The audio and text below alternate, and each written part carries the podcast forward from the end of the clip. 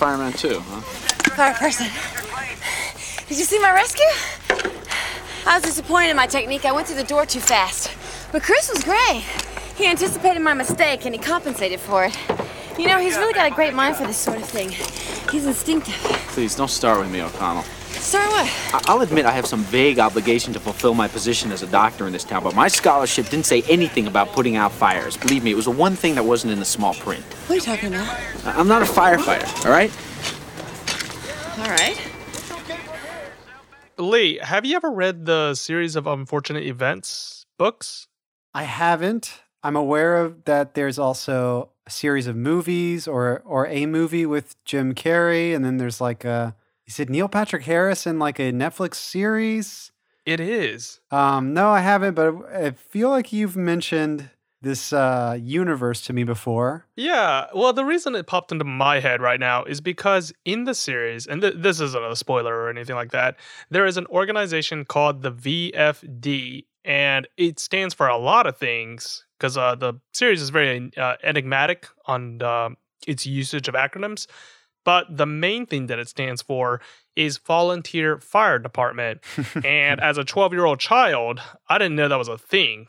Like I thought that was like the Mm. first time I had ever heard of a volunteer fire department uh, before, and it didn't take me until like years later that I realized that like that's an actual thing thought that it was people a, do. a fiction from the story. yeah, I thought it was from thought it was from that book. Interesting enough, uh, my grandfather was a volunteer firefighter. In but this was like in similarly a very small town. Maybe it's a small town thing. I, I don't know. I, I think you can just be a volunteer firefighter anywhere, but I don't know. But um, he was a volunteer firefighter in Cameron, Louisiana, which is like really close to the Gulf of Mexico, just like a small, very small town. Oh yeah, it's like definitely a small one. Uh, according to the National Fire Protection Association, seventy percent of firefighters Hmm. in the U.S. are volunteers. Hmm. I would never have guessed that number. I, I would have thought it was like a smaller number because it, it seems like it's a very dangerous, Yeah. uh, life-threatening job to have seventy percent of people of that profession be volunteers is insane. Well, yeah, at least we see in this episode that there is lots of training involved. So even if you aren't a firefighter by profession, if you're a volunteer, you still have to like, you know, you still got to get tested, get trained. Are- what are we talking about, Charles? Is this the firefighter sitcom from the 90s? Uh, isn't there a firefighter sitcom from the nineties actually? we got to figure Yeah, this out right now, second. actually. If not, man, we should have been alive, or we should have been like older in the 90s and pitched this show. We were just Hey, I, I know, I know that there's fire. Okay, so like the the one that's like most recent is Chicago Fire, but that, that was like 2012. That's somewhat recent. Um, I guess fire might be like expensive and tricky to to shoot, but I guess you always you had like TV shows back in the day with like stunt, like you know Dukes of Hazards with like stunt drivers and stuff like that. Like that's not cheap. So stunt fire, it's not it's not a limiting factor. We could have made it. We could have made this show if we were older in the '90s. well, there is one from 1972 to 1977. It ran on NBC called Emergency, and it was about paramedics and the medical staff Okay. uh, that were also paramedics and firefighters, and it gave rise to firefighting sitcoms. It's pretty iconic right here. All right, it was it was what? getting started. Yeah. we're, we're, we're not we're not any of these stuff. Well, what we are is a Northern Overexposure podcast, and I'm joined here with my co-host Lee. My name is Charles, and together we like to overanalyze the 1990 CBS television sitcom series Northern Exposure. That's right. My name is Lee, and I've seen this show a couple times. It's probably one of my favorite shows of all time. And Charles, this is your first time watching each episode. We're in the fifth season now, so you're pretty well acquainted with the town, with the characters. You know what's going on. But we got a little bit of a change up this season with David Chase coming on as the uh, showrunner, sort of executive producer. We're in the seventh episode now of season five, and I keep bringing up David Chase. Maybe eventually I'll, I'll, I won't mention his name, but you see it at the end of every episode now, so it's hard to ignore. But yeah, Charles, can I just jump right in here with the uh, with the credits? Yeah, hit us with those credits. All right. So, uh, as I said, the seventh episode of season five, the title of the episode, Rosebud. It was directed by Michael Fresco, who uh, most recently directed The Mystery of the Old Curio Shop, which was want to say like the second, yeah, second episode of season five.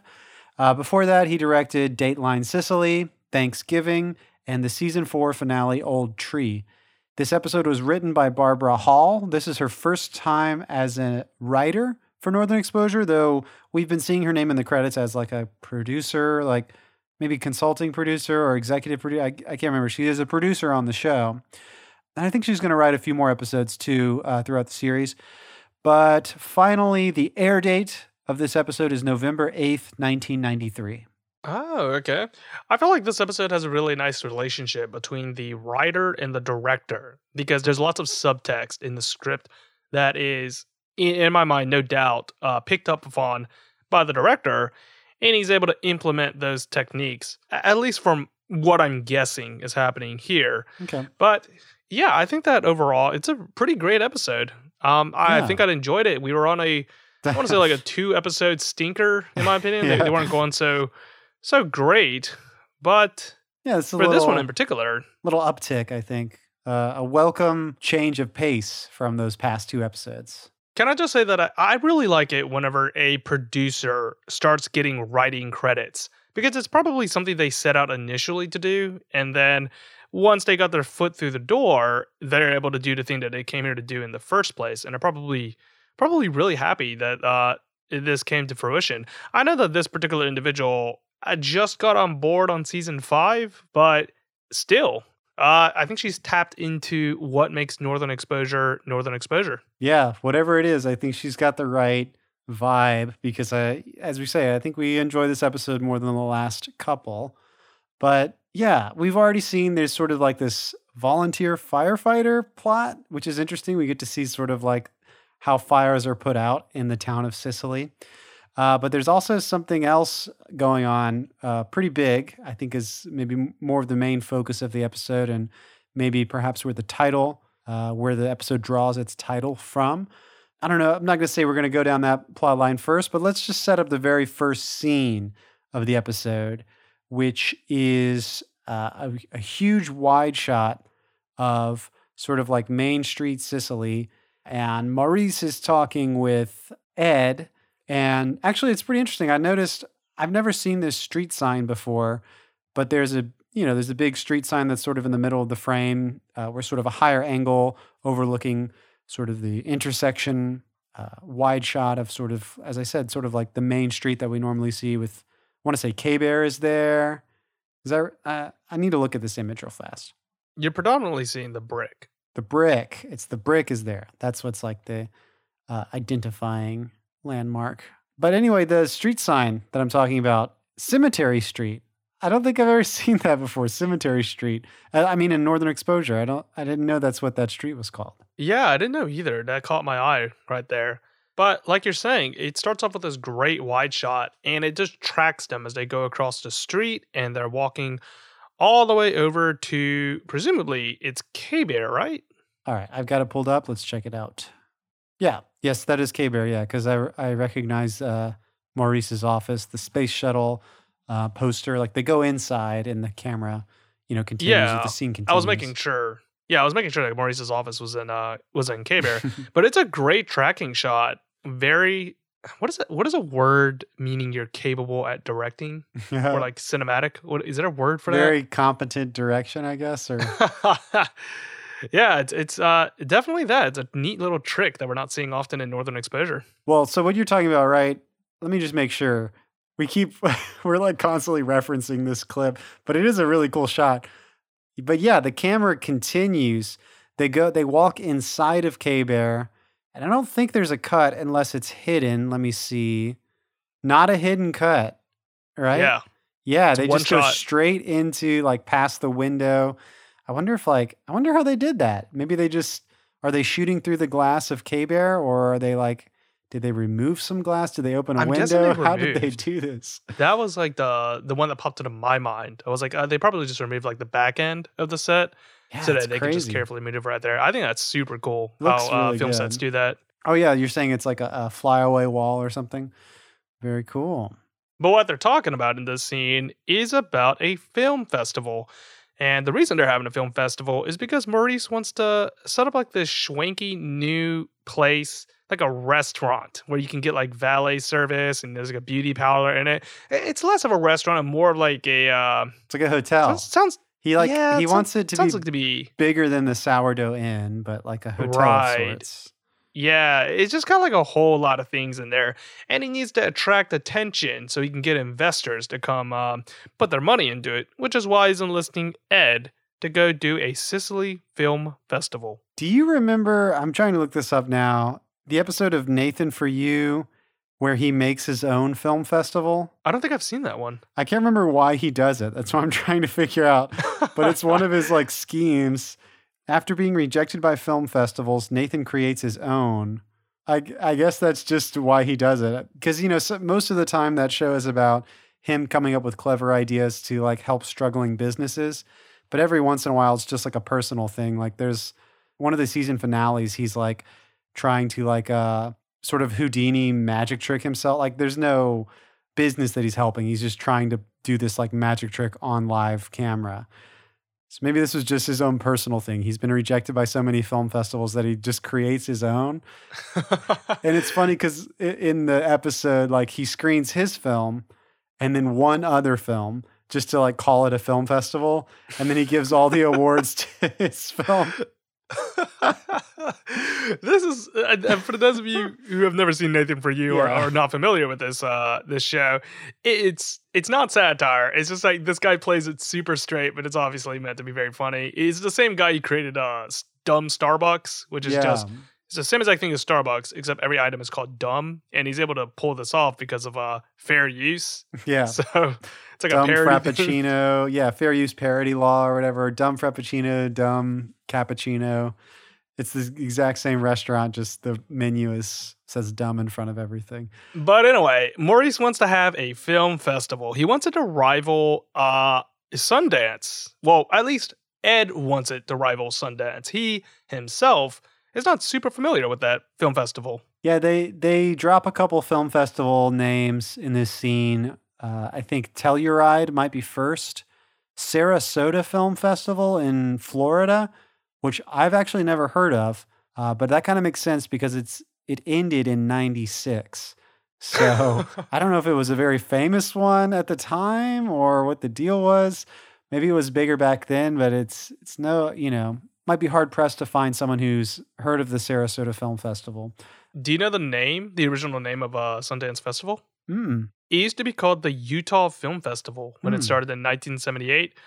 But in 1984, they changed it to Sundance after Butch Cassidy and the Sundance Kid. Hmm.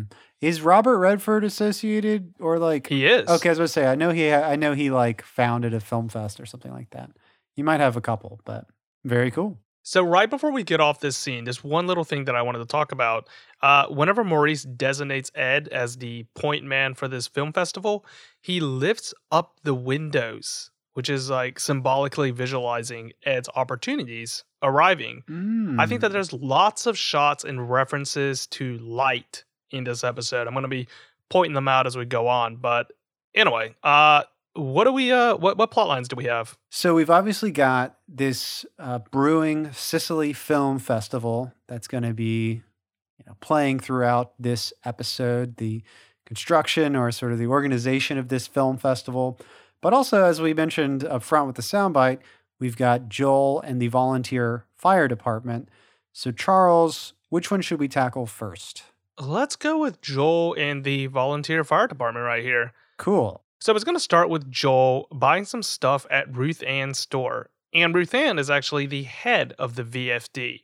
And what she's doing here is that she's trying to recruit Joel into this volunteer fire department because, you know, he's young, he's capable. she thinks that he would be able to contribute to the town in this manner. But Joe declines. He, he hears about like the 50 hours of training, the weekend drills.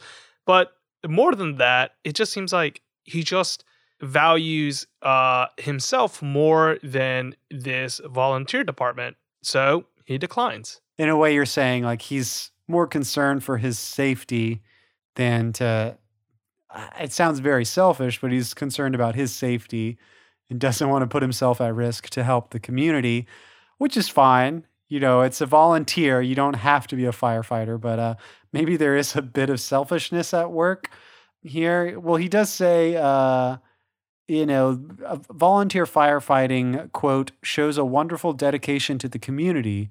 Dot dot dot. And then he says to Ruthann, I don't think that's me. like, I don't want to lie to you, Ruthann. I have absolutely no interest in being a fireman. So he, you know, uh, in no uncertain terms, makes it clear that uh, it's just not for him. He's not going to do this. And before we move on from this scene, I just wanted to point out as Joel is shopping in Ruthann's store, you can see behind him the uh, movie rental section. I think we've asked about this before. We've talked about it on the podcast. Like, how much does it cost? Are they buying these movies, renting them? There's a sign that says 15 cents a day. 15 cents to rent a movie. Um, I guess, like, you know, usually when you go back in the day when you used to rent movies from the video store, you would get it for like a week. So, still, that's, you know, it's like a dollar and some change. That's pretty great. Uh, isn't that too much? For a week of for a week rental back in the Oh wait, day. wait, wait, wait. Sorry, yeah. sorry. A week, a week. I Yeah. thought I misheard. I thought it was yeah, daily. I It's was kind of like, like a red box like- deal, yeah. Red Yeah, box no, would be no, like a dollar, but deal. but for, for a week, that's pretty amazing. Uh, we also see this is like after the opening title music and the moose and stuff. So we see the guest stars.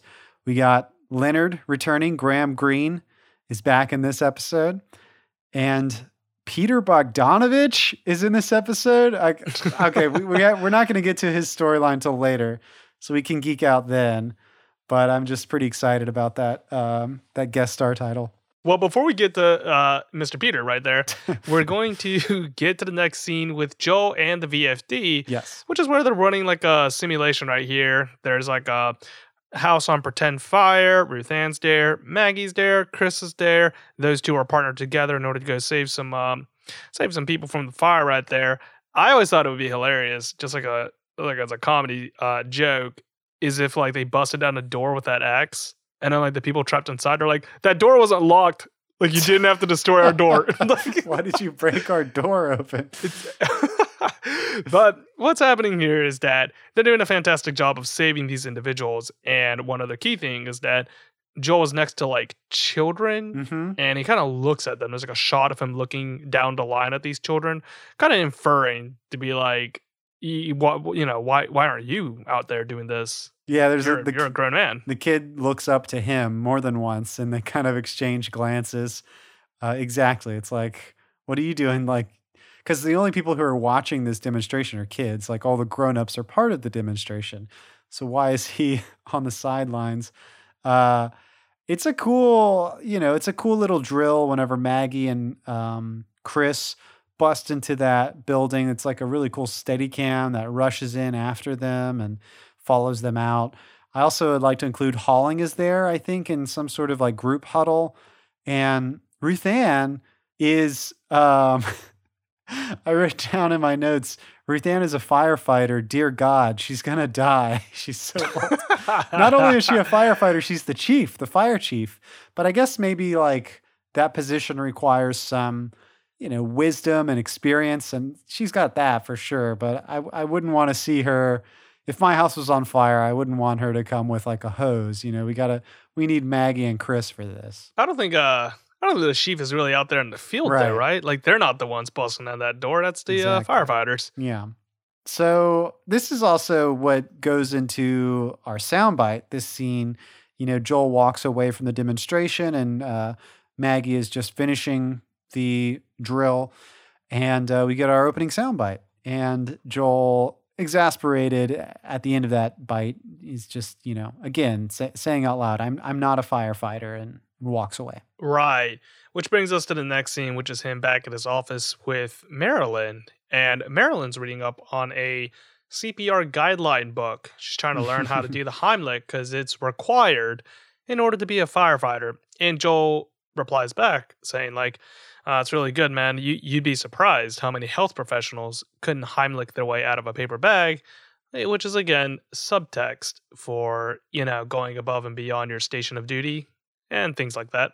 Mm, how do you mean? You just mean like most doctors don't go above and beyond, or what? No, not necessarily in that manner. Just like what what Joel's saying here is that like y- there, there's something that you can do more than just your, your status quo, Hmm. which is like doing the Heimlich. That's not like something that's like required of the doctor. It's just nice that the doctor can do that. Just like it's it would be nice if Joel could be a volunteer fireman, even though he's not required to do that. hmm Real fast, I kind of feel like the, you know, we know the trajectory of this storyline and sort of the theme of this storyline. It's about Joel, you know, you know, maybe putting himself out there for the town and and protecting them and and like is he selfish? Is he more part of the community? But do you do you feel like Joel uh, is a bad bad person for not joining the volunteer fire squad or No, I, absolutely don't think he's a bad person. Yeah. I, I think, in my honest opinion, even without the argument that he brings to the table, which is that he is the sole doctor, and if you lose that doctor, you're going to be in much worse shape than just not having Joel on the um, fire department team. yeah. I think that he brings a reasonable argument. But even before that, I think that like if you don't want to do it, you shouldn't have to do it. Yeah. I think that you know maybe he deems something within himself to be like I think I would be more of a hassle with me there than like a pro. Like maybe he knows deep down like maybe he'd panic on the spot. Mm. Maybe there's something in which he deems unworthy within himself to be a firefighter, which might be reasonable things. Cause like at like that stage of uh heightened panic, y- you want people that are like really straightforward and aren't going to worry. and They're gonna charge right into the fire. You can't be getting a person that's going to panic and then suddenly you got to deal with the fire and this individual. So I think that like if for any reason you don't want to be a volunteer fireman, then uh, you know more power to you. Yeah. what, what about you, Lee? Yeah, there's no imperative for Joel. He doesn't have to become a firefighter, which perhaps is why, in the end, it's even better that he does like sort of. Uh, we're already kind of spoiling it towards the end of this plot line, but you've, if you're listening, you've probably he- watched this episode already.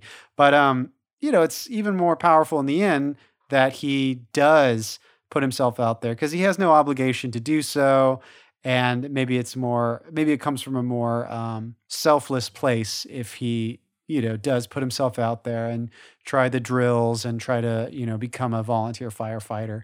Uh, we're again we're definitely jumping ahead so i just wanted to make sure or i just wanted to stop momentarily and just discuss because it seems like we're we're probably going to be pointing out how uh, quote unquote selfish Joel is acting throughout this plot line, just because that's sort of like what the story is maybe trying to show. Because in the end, he has like sort of a change.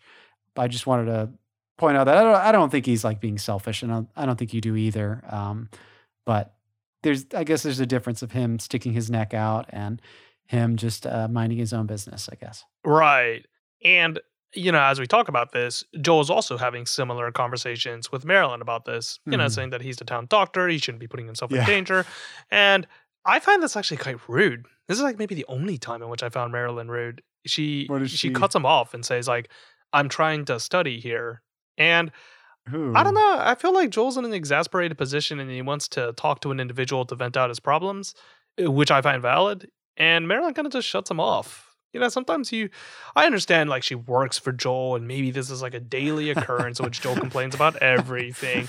But we as an audience member can only see Joel at these moments of time. And Yeah. at this moment of time, I felt that uh, he, he was quite validated in what he was complaining about. Yeah, I missed that in my notes, but yeah, that is pretty messed up. If uh, he's just there to try to like lean on Marilyn and like really have like a heart to heart with her about this, you know, he he obviously has a lot of uh, nervousness and anxiety and and troubled feelings with becoming a volunteer firefighter. He just wants to talk to her about it, and she kind of like cuts him off there.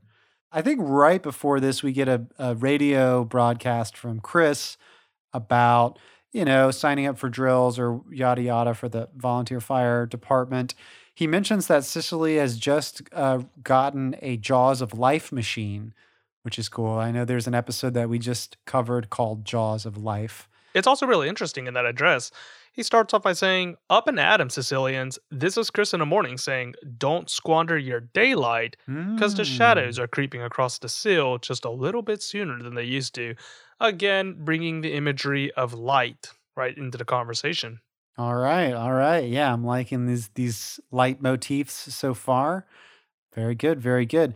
The next portion of this firefighter storyline, let's see. Oh wow, yeah. Does it really just go to this? Is the Yeah, next scene? Yeah. so, uh, what is? How does this happen? Joel's just driving, right? He's driving his truck, and it catches on fire, like the engine. Yeah, uh, from the sound effects of it, it sounded like he hit something, but I, I could Hmm. be uh misremembering right here. But it looks like if it that wasn't the case, his truck just spontaneously combusted, and uh, it starts getting on fire. He takes off his jacket, his shirt, tries to uh, put out the fire, but it's to no avail. And that's when he gets on the telephone and uh, they patch him through to Ruth Ann, who is out on a another rescue mission. She's trying to she's trying to take care of this goat that has somehow found itself on like a pallet of grass and it's like lifted in the air. It's a very strange operation for a goat to be in. Yeah. I don't know how it found itself in this situation, but she's trying to take care of this, and she deems Joel's problems as a minor and this goat's problem as major. Yeah, the goat is on this pallet lifted by some sort of like pulley outside of a barn. Like I've seen this in movies and TV and video games. I guess they're like lifting hay. I don't know what it is. Like they're lifting stuff up into the top part of the barn through a pulley. The goat is on that pulley. Why can't they just lower the pulley? I'm trying to remember, like, because aren't there like fire? I don't know how the. I'm not a fireman, so I don't know how this all works. We, I think they just don't want the goat to like jump off or fall off and uh, and injure itself or end its life. We learn later that this is like the only milk producing goat that this uh, the the owner of this goat like it's the only milk producing goat that they have. So it's a big part of their business. Um, and it's important. I want to point out that Ruth Ann, when she's on the phone with, um, uh, she's not like talking directly to Joel. She's tr- she's like being patched through someone at the fire department, maybe uh, the firehouse, perhaps. And she asks the other firemen on the line, "Are there any lives or structures at risk?" And the other fireman says, "It doesn't sound like it." But here's the deal: this, like a truck, a car catching on fire. I mean, I'm not an expert, but I think if a vehicle's on fire, it's probably going to explode, especially if the fire reaches like the gas tank. Uh, that's an explosion. And um, I don't know if a vehicle counts as life or structure, but that's still like a large piece of property. And also, the, the truck is parked very close to, I want to say, Joel's office. Like that's Mhm. that's his own. That's the doctor's office. There's plenty of buildings there. You got to be some debris flying. There's got to be some damage. It sounds, and then there's like a, a crowd of people gathered watching this uh, this all go down. It seems very dangerous. I mean, no offense to this goat's life, but I mean, who knows if Ruthann and the fire truck would even make it to Joel in time? Because it seems like only a course of like a, a minute or less before his truck explodes. Spoiler alert: it explodes. But um, but yeah, it's pretty. I don't know. It's pretty unfortunate. Yeah, I, I think what they were trying to get out of this scene was that um, Maurice comes and says like, "Joe, it's just a truck. It's just like an item." And I think they're trying to do a, a juxtaposition between like saving uh, a, a quote unquote living being against a material possession, and kind of playing that into Joel's personality to be like he cares more about uh, materialism and his well being than the the plight of others. Yeah, he also has like a um, a hand stitched Charvet shirt, brand new. It's like in the truck. I guess he was driving with it, and uh, he didn't. He was he like ran in to try to grab the shirt, and Maurice had to pull him out. So yeah, that's another uh, example of materialism, I guess. Um, but the truck explodes. It's crazy. I was like really, I was actually really angry when I saw that. It's like, what the hell, Ruth Ann? You, this is dangerous. This truck is going to explode. It does explode.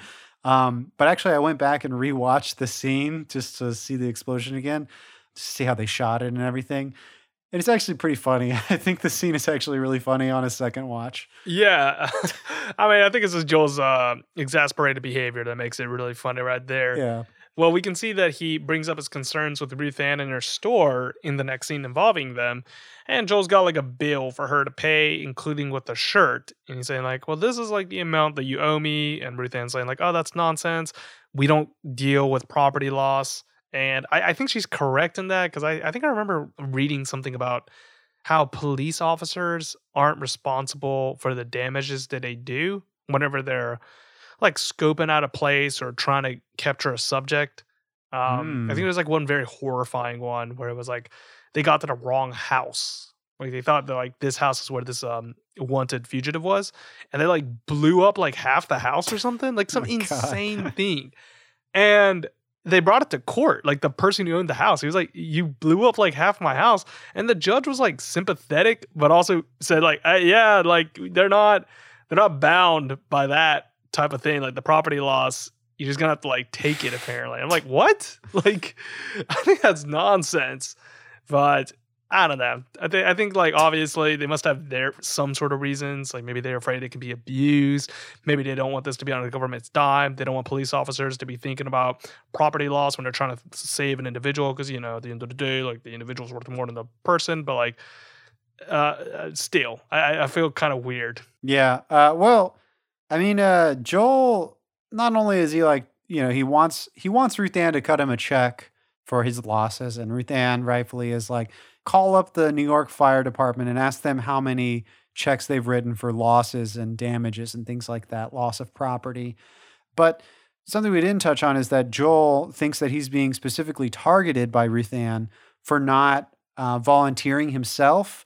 Uh, he feels that Ruth Ann after Joel turned her down, Ruth Ann has like decided to withhold these firefighter services from Joel because he didn't want to sign up. Of course, like Ruth Ann's like, oh, whatever, like go take a pill or something, I think she says. And she just sort of like brushes him off, but he's very livid, I, I would say. Yeah, I, I think that that's a reasonable assumption to make. And I think that's also one of the things of like why firefighters are a government institution is Mhm. because you don't want there to be a situation in which like someone's house is on fire and they're like, "Oh, you didn't pay for the service. You're just gonna have to handle that."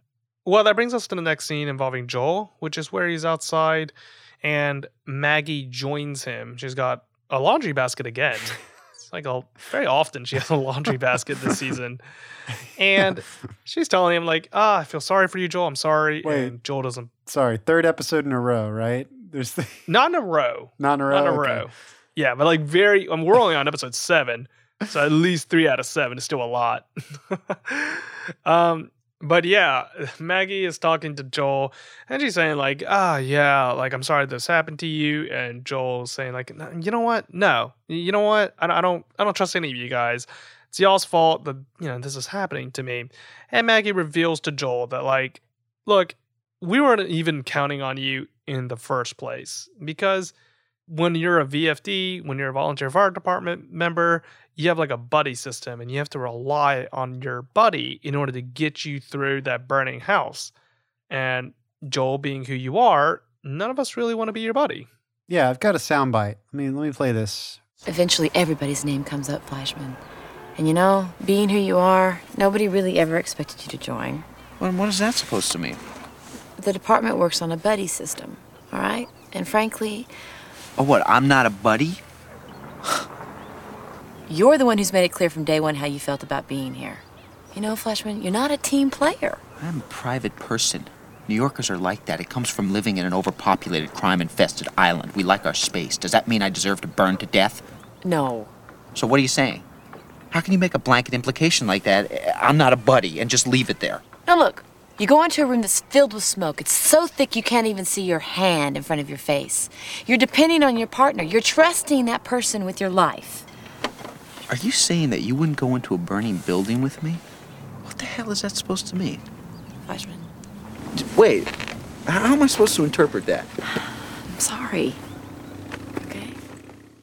Seems like Maggie kind of dropped the ball there. Like Joel was very hurt, and it's obvious that Maggie doesn't want to hurt his feelings, but in the end, she's just like, "I'm sorry," and walks away. Yeah, and what what's kind of strange about this is that this is the penultimate scene, because uh, the next scene that we're gonna see of them is actually the final scene for Joel's plot line, which is where he's traversing this ladder up this water tower. Uh, lots of like X's that are like dominating in the foreground that we're seeing while he's climbing up this ladder, and he gets to the top and he's looking down below, and they've got this like sh- um Trampoline. Well, Tra- trampoline. is it a is there a more technical term than that? Um, well, just imagine a trampoline, but a bunch of people are holding it instead of springs. So it's like it's like a trust Yeah. fall exercise. Right. One of those. And they're like, trust us, Joel, take a deep breath. And Joel kind of wavers a little bit, as you naturally would. And, and then he takes the leap of faith. He leaps from the water tower to go down, and presumably he's caught. We're, we're not actually shown the shot of him being caught in this uh this We come back to the start of next episode, and there's a funeral for Joel. No, yeah, it's a it's understood. It's a nice edit, like it's a nice cut because they, you know, you don't see the tr- he's falling through the air. You don't see the trampoline because it's below the frame, and it like cuts, you know, before he falls uh, out of the frame. Uh, but they're gonna well, is that is that like? Hey, I I have a question for you on this. Then, do you think it's better that he didn't show it for just like a uh, you know, the, like the obvious uh, reference to being like it's a leap of faith. You don't need to know how it ends up because you just trust that they caught him. yeah. Or do you think it would have been better just to like see the cut of him being caught, like caught? Because they must have got that on camera. Well, I was gonna say no. I like I like what you said first. It's like it's a leap of faith. It doesn't matter, you know, the, the fact that he's leaping is uh, is that's the uh, the climax. You know, yeah, they're gonna catch him or they won't catch him. It's that he trusts them that they'll catch him. Uh, but you know, they probably, as you said, they probably shot it to where you can see him falling on the trampoline. And also, if I had to guess, it probably just one like maybe it just didn't look that cool, and two, even if it did look cool, maybe it's just like not a strong shot to end on. You know, it's stronger to end on the sh- the way we just described it, where you don't see Mm. the see him falling there. But uh, well, I wrote down. Um, yeah, this is a great completion of his arc here for this storyline. He's demonstrating his trust finally for the townsfolk and like putting himself out, uh, putting his, his life in danger for his friends and his like peers and the people he lives with. But then I also wrote like maybe now they can finally trust him. Like what's why is everyone giving him so much crap and like not he's not a buddy to people. He has to like jump off of a water tower for you to trust him. Um sorry. I'm just like I do feel bad for Joel. Any situation where Joel versus the townsfolk, I feel like as the series goes on, when it's when it, when the series began, it's funny to see him struggle and squirm and not be used to this um, this style of living. As the series goes on, it just feels like these people are being mean to him for no reason. Like this is Joel Fleischman. You've grown to grown to know him and love him. Of course, he's like prickly and uh, abrasive at times, but once you've seen four seasons worth of Joel, you understand that he's got there's a side of him that's a really good person. Right. Like there's a I, I think what they're trying to make an argument for is that like they want you to go above and beyond your occupational duties. They Hmm. want him to take a foothold into the responsibilities of the town's folk. Uh, that's what they want of them. But also, I'm like, I totally get where you're coming from, Lee, and I'm probably more in your camp. in that, like, i of the four seasons plus the seven episodes of which we've seen in season five, I have never seen Joel be a bad doctor. I've never seen him break patient confidentiality. I've never seen him hold a grudge and be like, I'm not treating this individual. Like, I've never seen him abandon his medical duties. Well, there's Um, there's one episode where he like boycotted because, but that was specifically because the state of Alaska didn't give him a vacation, which I think is a is a you know it's like every worker deserves That's against, a va- yeah, that's against the system. That's Yeah. not against like an individual townsfolk. And right. I think that like I, I think it's neat that we've never seen Joel waver in that. I think that brings character to him. I think that's awesome. Yeah. That he's he's done all that. And yeah, these townsfolk are still questioning him on like whether he's a good townsfolk. I was like, what do you mean, man? I've seen you guys like not do your jobs plenty of times in Northern Exposure.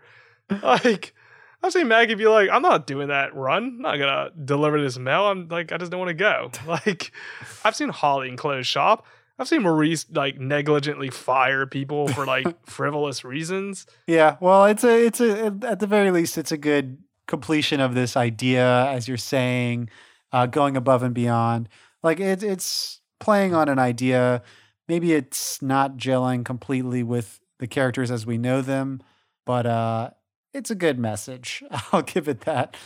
Um, well, let's dial it back to the beginning now. So we hinted at a Cicely Film Festival and Peter Bogdanovich coming to town. Uh, the the actor that well, you know, he's a director, but Peter Bogdanovich credited as an guest starring actor. Though spoiler alert, he plays himself. So Peter Bogdanovich, the real real life film director, is coming to Cicely. Uh, though I guess we're gonna dial it back to the beginning. So we talked about Maurice and Ed walking about uh, Main Street Cicely, walking into K Bear, talking about the prospect of a film fest. Uh, but what's the scene that follows that in this storyline? Well, it's a little bit tricky because there is a third plot line. It's the one with Leonard Okay, yeah. trying to learn more about storytelling. But the problem is, is that his resolution almost happens at the same time as Ed's resolution. Ed gets one more scene right. to finally resolve his plot line, but they're very closely interweaved at some points right here. So inevitably, we're going to be stepping on one of their territories uh, once we pick one of the two. But which one do you want to go into? Do you want to go into Leonard and learning more about fables and myths, or do you want to talk about Ed in the film festival? I was I'd say let's just go in chronological order. I think let's let's try that. Yeah, let's try that. Yeah. So if we're going by chronological order, then we're going to be seeing Leonard at the brick, and we see him trying to research more about quote unquote white culture. Uh, I don't like they definitely would not have used that phrasing in the year 2021. There's nothing inherently wrong what's happening in the scene. It's just the way he's phrasing it. Um, he's bringing up a very interesting um, situation that's happening here because he's saying that like in his culture, they find that storytelling is very enriching and is a way to guide them toward a better tomorrow. They're things in which there's lessons and morals found within, and they can apply that to their own life. And, um, you know, frequently the theme is like some sort of act of faith and perseverance, and they use that to build upon in their lives. And he's trying to see if there's like a similar parallel in people who are white. Yeah, he wants to find parallels in the white culture and stories from the white culture that parallel his culture, expressions of the collective unconscious, he says. To to learn about white culture, he thinks that stories is going to tell him the most that he could know. And did you mention healing stories? That's a that's something he points out in this scene as well. Um, so that's something he's looking for in the white culture. Uh, Holling talks briefly about Paul Bunyan, and uh, Shelley has a strange line. She says, "I thought that was Dinty Moore," and everyone like pauses and just like looks at her. Dinty Moore, I'm sure you've seen on like the it's like a canned food, like beef stew, I guess. Mm-hmm. No idea why uh, Shelley would think Dinty Moore was Paul Bunyan. Maybe was there ever a mascot for Dinty Moore? I sh- I know for sure like there's not anymore, but maybe back in the day. Okay, you know what? Yeah, there there really was. There, I guessed right. He kind of looks like Paul Bunyan, Din- the Dinty Moore mascot. Well, in the cartoons, he has like blonde hair, but I see like a big uh, lumberjack with a brown Yeah. beard. Even in the cartoon, he's like it's like towering over this guy. He's not like just double. He's like triple, even quadruple the size of this individual right here. So okay, I see where Shelley's coming from, but it, you know, obviously it's just like a weird thing to say. So Holling's talking about Paul Bunyan, and uh, Leonard is like, "So has this story influenced your life? How does it influence your daily activities?" And Holling's like, "I mean, I've gone years without even thinking about Paul Bunyan. Like, I, this isn't really part of my life. You're just asking me about some some myths. So this is what I got."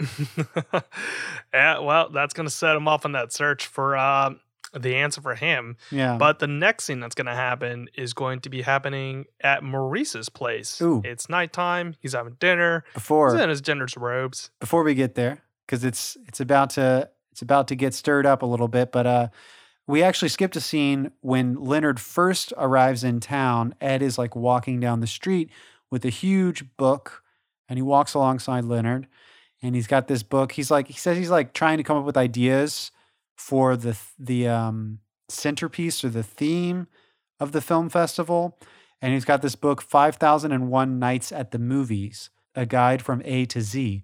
It's a collection of Pauline Kael's reviews of movies. She was like a famous film critic. Um, apparently, it spans like from the silent era all the way to the early 1980s. I was looking into this. And uh, Graham mentions that he butts heads with Kael over Bernardo Bertolucci. I was trying to, I'm not very familiar with Pauline Kael's reviews, but I did sort of dig into it a little bit. And it turns out that one of her more famous reviews is uh, of the movie The Last Tango in Paris, which is a Mm. Bernardo Bertolucci film. So maybe um, Leonard disagrees with her there. That must be what he's talking about. You'll have to read that review to really, I guess, see what Leonard's idea is, perhaps opposite of Pauline's. But um, regardless, we get a little bit of setup. Ed is like working on the film fest, but also it's important that he's like nervous to see Leonard, um, which, you know, he, because earlier on in the season, Leonard told Ed that he's got this calling to be a shaman. And Ed is, uh, right now, shamanism is like the furthest thing from his mind. He's focused on film and this film festival. And now Leonard kind of like re enters his life today. So he's got this obligation to shamanism, to f- being a filmmaker. This is just the beginning of this plot line. Um, but okay, Ed has been stirring some ideas around in his head. And now we're coming to the scene. I sorry I cut you off, but No, no, no, I actually- This is what happens when you uh, don't write your notes in chronological fashion. Because I thought that happened after this scene. Oh, That is why I forgot about it. Uh, there is something very interesting about this scene, though, is because when they're talking, it's a um, walk and talk right here. They're both moving in one direction. The camera's following with them. Uh, whenever they get to the conversation about being a shaman, Ed actually blocks into the shadows. So they're Mm. walking in daylight, and then he goes around Leonard, and they're both cast in shadows as they talk about shamanism, which is indicating that this is not something that he wants to do. So I thought that was very clever of them. Yeah, they're like I'm watching the scene again. They're like, do they turn a corner? I'm trying to see how they. Oh yeah, they kind of turn corner. They change their blocking, and they're in the shadow of a uh, of the brick, perhaps. Okay, snap back to what I was just talking to, which is nighttime. Maurice is in his pajama robes. He's having dinner, and Ed comes in, and now he has the idea of a theme for the whole film festival Orson Welles. Yes. Actually, um, Maurice is, I think, sleeping because at the end of this scene, he's like, Oh, one last thing, Ed. Like when Ed's about to leave, buy a watch. Cause he's like, it's like in the middle of the night. And Ed, but it's because Ed is struck with this inspiration Orson Welles, the theme of the film fest. Maurice says, Orson Welles, that's the big fat fella that did all those sherry wine commercials. Um, are you aware of this, Charles? Have you seen these wine commercials? I, I wasn't, but I was like, that totally sounds like something you do when you're like 69 years old or something. yeah, he's very washed out. But what's so memorable about these commercials is he's like flat out drunk filming. Like there's outtakes. You can go, you can YouTube this. It's actually really funny. He's this is like late era Orson Welles, who's super round and super fat and just like slurring his lines for this sh- sherry commercial.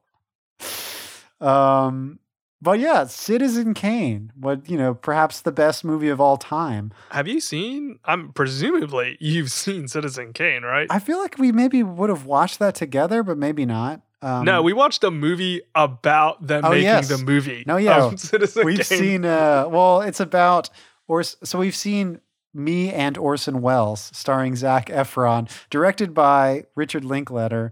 It's about like uh, Orson Welles' production of Julius Caesar. Really fun movie. Claire Danes. Ugh, Yeah, definitely, definitely a fun movie.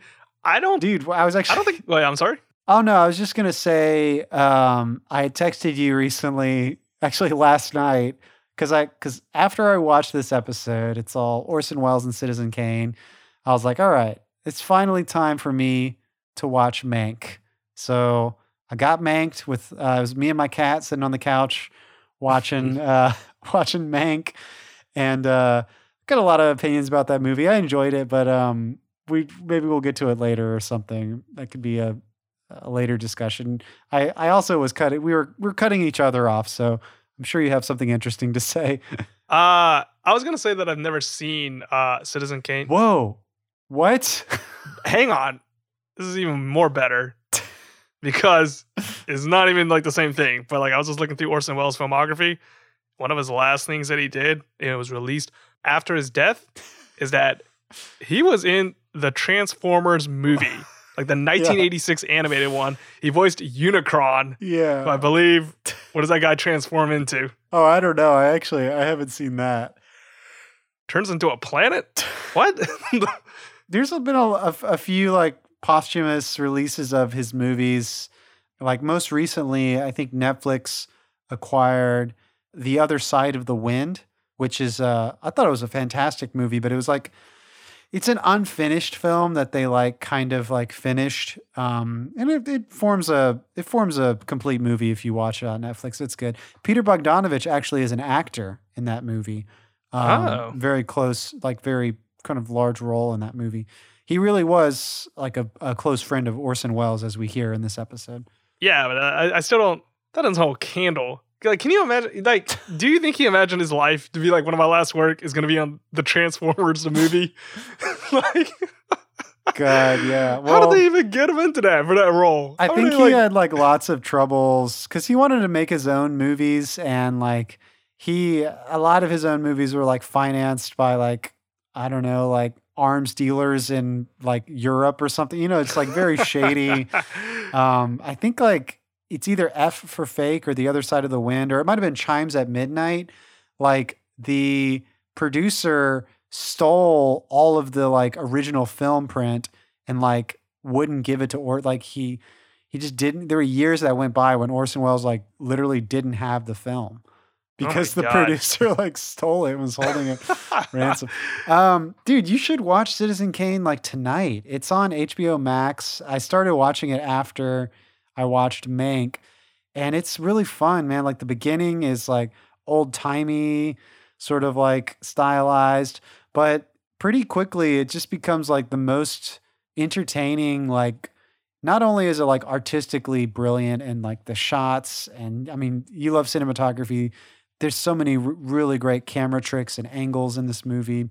But apart from that the acting and the writing is like so like crackerjack like whip snap and it's like really fast and keeps you um keeps you interested. Yeah, it's one of those things where it's like it's hard to tell people you haven't seen Citizen Kane. It's like saying like you haven't seen The Wire, and everyone's just like, "What?" And it's like there's no good way to tell people you haven't seen The Wire. And it's like it's kind of like the same thing where it's like it's not a very good way to tell people that you haven't seen Citizen Kane. I've seen a lot of works that referenced uh, Yeah. Citizen Kane, Orson Welles. I've read uh, The Amazing Adventures of Kavalier and Clay uh, by Mhm. Michael Chabon, and uh, in that book, one of the pivotal moments in the two main characters is when they go see Citizen Kane. It makes them realize they're like, uh, like the comics that were drawing, you can actually do this stuff. Like, whoa, this is amazing that like this uh this artist is doing this with film and that, that inspires them.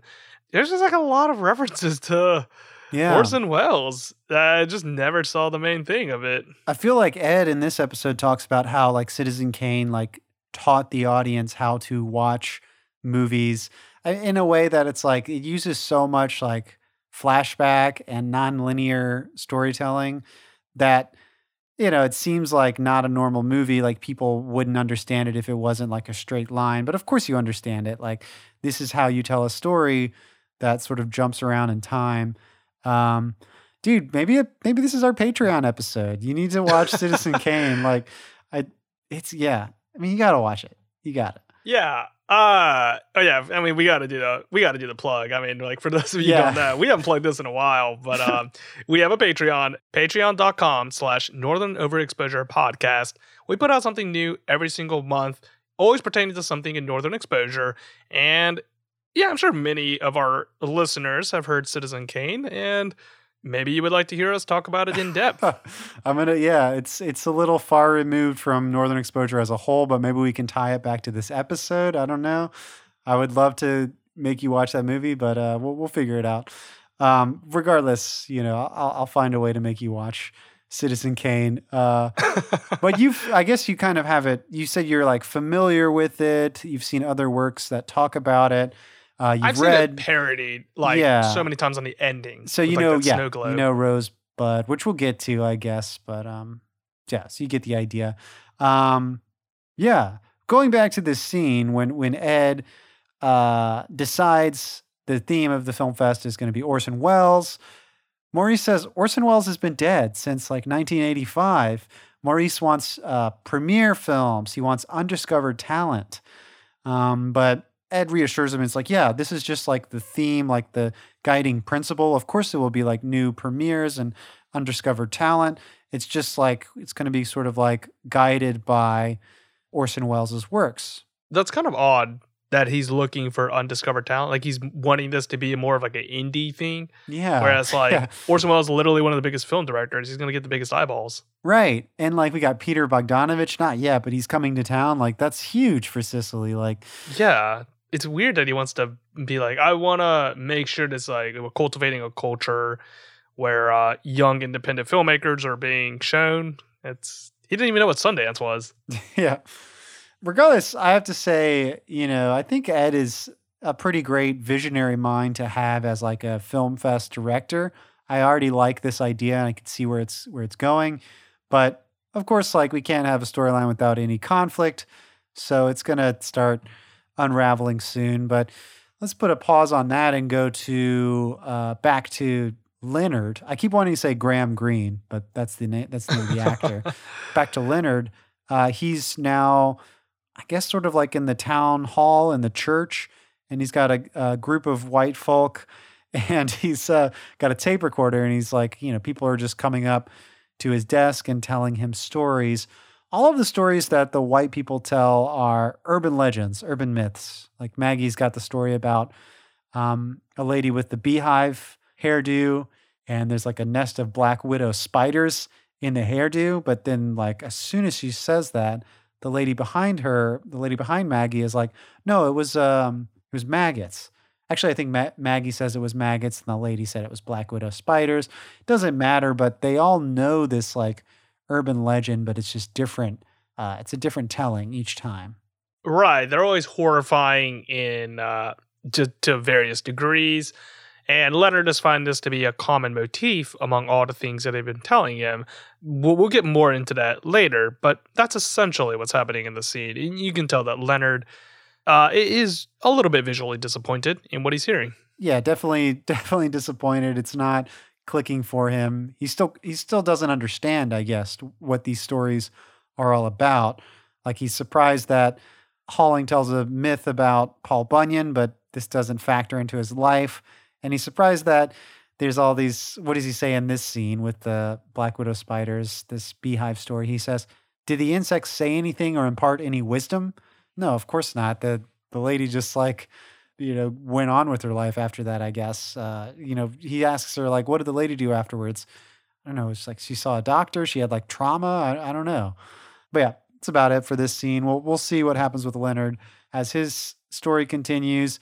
Uh, we're going to do this crazy weaving thing where we jump back to Ed and Maggie. Maggie is delivering lots of cans of film, all Orson Welles films on 35 millimeter what'd you say? There's like 36 reels or something of Orson Welles films. Yeah, there's like a ridiculous amount of reels that they're bringing to Ed so that he can watch all of uh, all of his films, and he's ecstatic as he holds them. He's saying like, "I'm touching something that Orson Welles himself might have touched."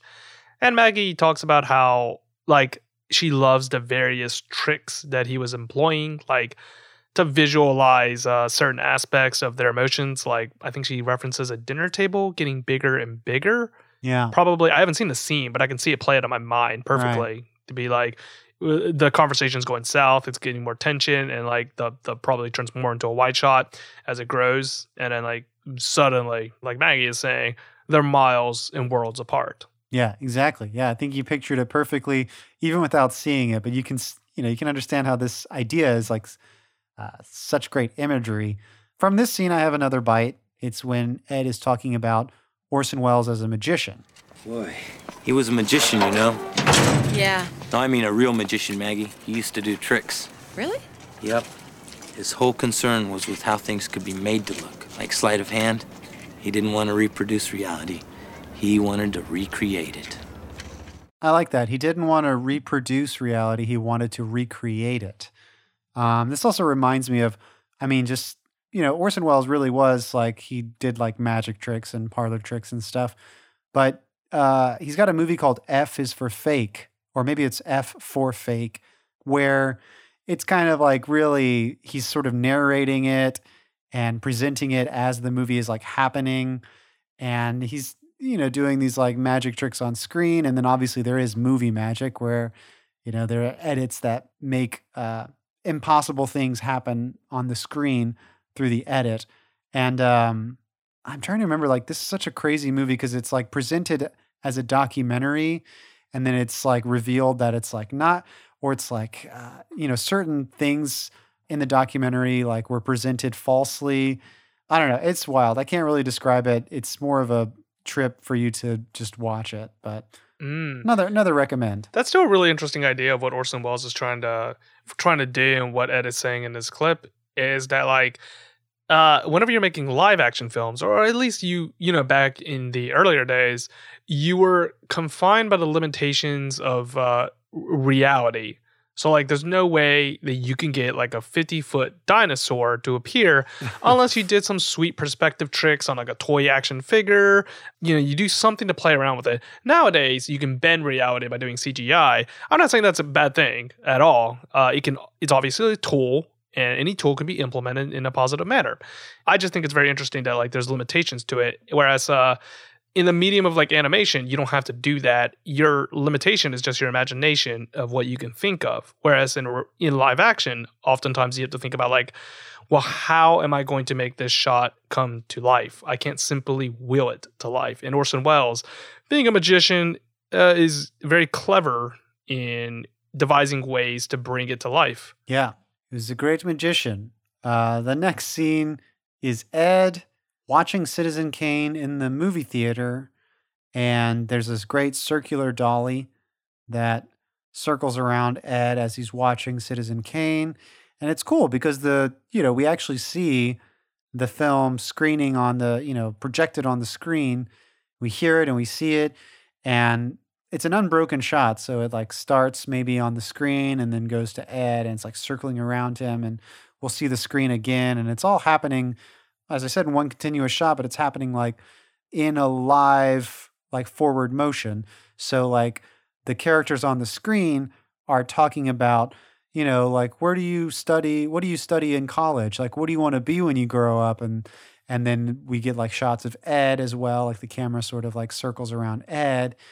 And it's all supposed to sort of like draw this idea out of Ed being unsure about his future. And like he's connecting to this scene where these characters on screen are talking about like what what they're going to be when they, you know, in their future. Yeah, I always find that question to be really hilarious, not just to ask to uh, to children, but also to adults, like full fledged adults, to be like, "Hey, what do you want to be when you grow up?" Guaranteed laugh right there. But yeah, uh, what's happening in the scene is that it's obviously subtext. Uh, the people in the film are saying like. "Ah, Lawyers, bankers, politicians. What do they? What do they know about life? Well, what do you want to be? I want to be a yachtsman. I want to do something that's fanciful and uh, what I want to do. And it's a movie. You know, it's probably you know, it's you know, probably before times of like existential. Uh, you know, but before like they were having existential fraught crises and all that. So I'm willing to cut them a lot of slack uh, for, for that answer. Oh, you know what? My bad. That's not. That's actually not in Citizen Kane. I was like, what scene is this? Uh, that line, this scene, is from. I think it's the movie he made right before Citizen Kane. Am I making this up, or did he make it right after? Uh, Magnificent Ambersons. The Magnificent Ambersons. Did that come before or after Citizen Kane? Uh, Magnificent Ambersons came out in 1942.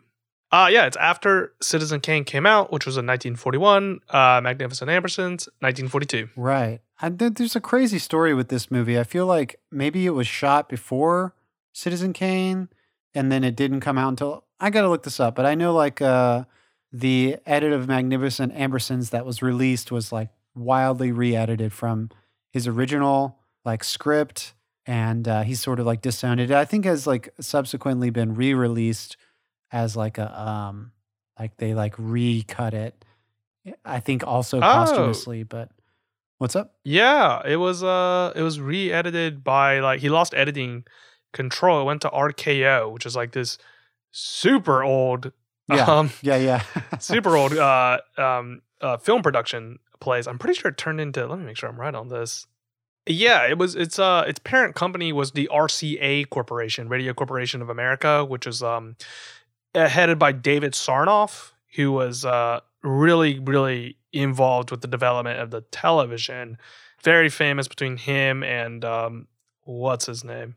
Farnsworth, who is uh, apparently rightfully the honest creator of television. And then eventually, I'm pretty sure that RCA turned into like NBC uh, later down. It's been a while since I've been educated on the history of media conglomerates. I think I think they're actually really fascinating. But yeah, RKO is like super old uh, film company. Definitely, yeah. Well, yeah. So, but that's that scene. He's watching Magnificent Ambersons, and you know, we we get the idea that this is continually going to be part of Ed's storyline. What is he going to do with his life? Be a shaman? Be a filmmaker? Be a what? I don't know. You know, intercutting that with Shelly. Uh, she's got another story for Leonard, and she tells him about uh, another urban legend. Um, someone who like woke up in a like strange hotel room with like a scar on their stomach and they had their like kidney stolen. Leonard is just like continually surprised by these urban legends and um you know it's like what's the purpose of this and i think shelly sort of like tells him you know basically like the reason why this story is circulated is because like you know you know it's it's a dangerous world out there. You can't like trust everybody. Like be careful where you go. You might get your kidney stolen. But i think that's just the that's the idea of urban myths anyway. It's in a way it's like a scary story. It's telling a story you know to provoke fear but also maybe like there's like a sort of a desire for self-preservation that goes into like why we like hearing these stories because it hasn't happened to us like we're able to protect ourselves from these situations and by hearing them you know we know better now i guess i don't know Yeah, uh, there's something like you said. It's kind of like watching horror movies where you're like, "Oh, this is like really neat." Uh, it gets the spine tingling. There's a sensation behind these urban myths that people love. It's kind of like the same thing where people love um, listening to murder podcasts, like murder mystery podcasts, True where they hear about these serial yeah. killers, true crime ones. Yeah, and you know, it's just something really fascinating about it. You know, strangely enough, people think that's like a very unique thing, like a unique personality trait, but it's like it's a very human trait. Like most people Yeah. like that. yeah, yeah, that's true. It's like, yeah, I think it I think it really ties into why we like urban myths and urban legends is also the same part of us that is uh, fascinated with these true crime stories. right. Well, that brings us into the next scene, which is going to be where Ed introduces Peter Bogdanovich to Maurice. Peter Bogdanovich is in Cicely, the director. You know, they list off some of his credits The Last Picture Show, Paper Moon, and now he's got this new film. I think, uh, according to the timeline here, it just came out in August of this year. Uh, the thing called Love. They even like suggest maybe they'll show that film at the Cicely Fest. And I think Ed's like, you know, Peter's big time. I, you know, he's not. I don't think. And Peter says something like, uh, he's gonna have to talk to Universal about that. Like, doesn't know if they'd be able to show the film there. But um, yeah, we're introducing Peter Bogdanovich. He's gonna be like a keynote speaker or something because he actually knew Orson Welles and he wrote this whole book in conversation with Orson Welles. And if you watch The Other Side of the Wind, as I mentioned, like it's clear that Peter Bogdanovich, like he's playing a character, I want to say in that movie, I think he's playing a character who's like close friends with the director. So, you know, pretty much playing a similar situation of himself as he was to Orson Welles, perhaps. Um, Mhm. I don't know. I haven't read his book, so I don't know exactly their relationship, but he seemed like a mentor. Uh, Orson Welles may be a mentor to him, but well, who knows? At, at least in this episode, he's going to be perhaps the keynote speaker at the Cicely Film Fest. And actually, I think Maurice is pretty excited to meet him at first and offers him some ossobuco, which Peter turns down. I think he also offers him buffalo mozzarella. Turns out Peter Bogdanovich is a vegan. In the 90s, he's a vegan. Um, I think this is actually true. I think the actual, the real life Peter Bogdanovich is is a vegan. Oh, okay.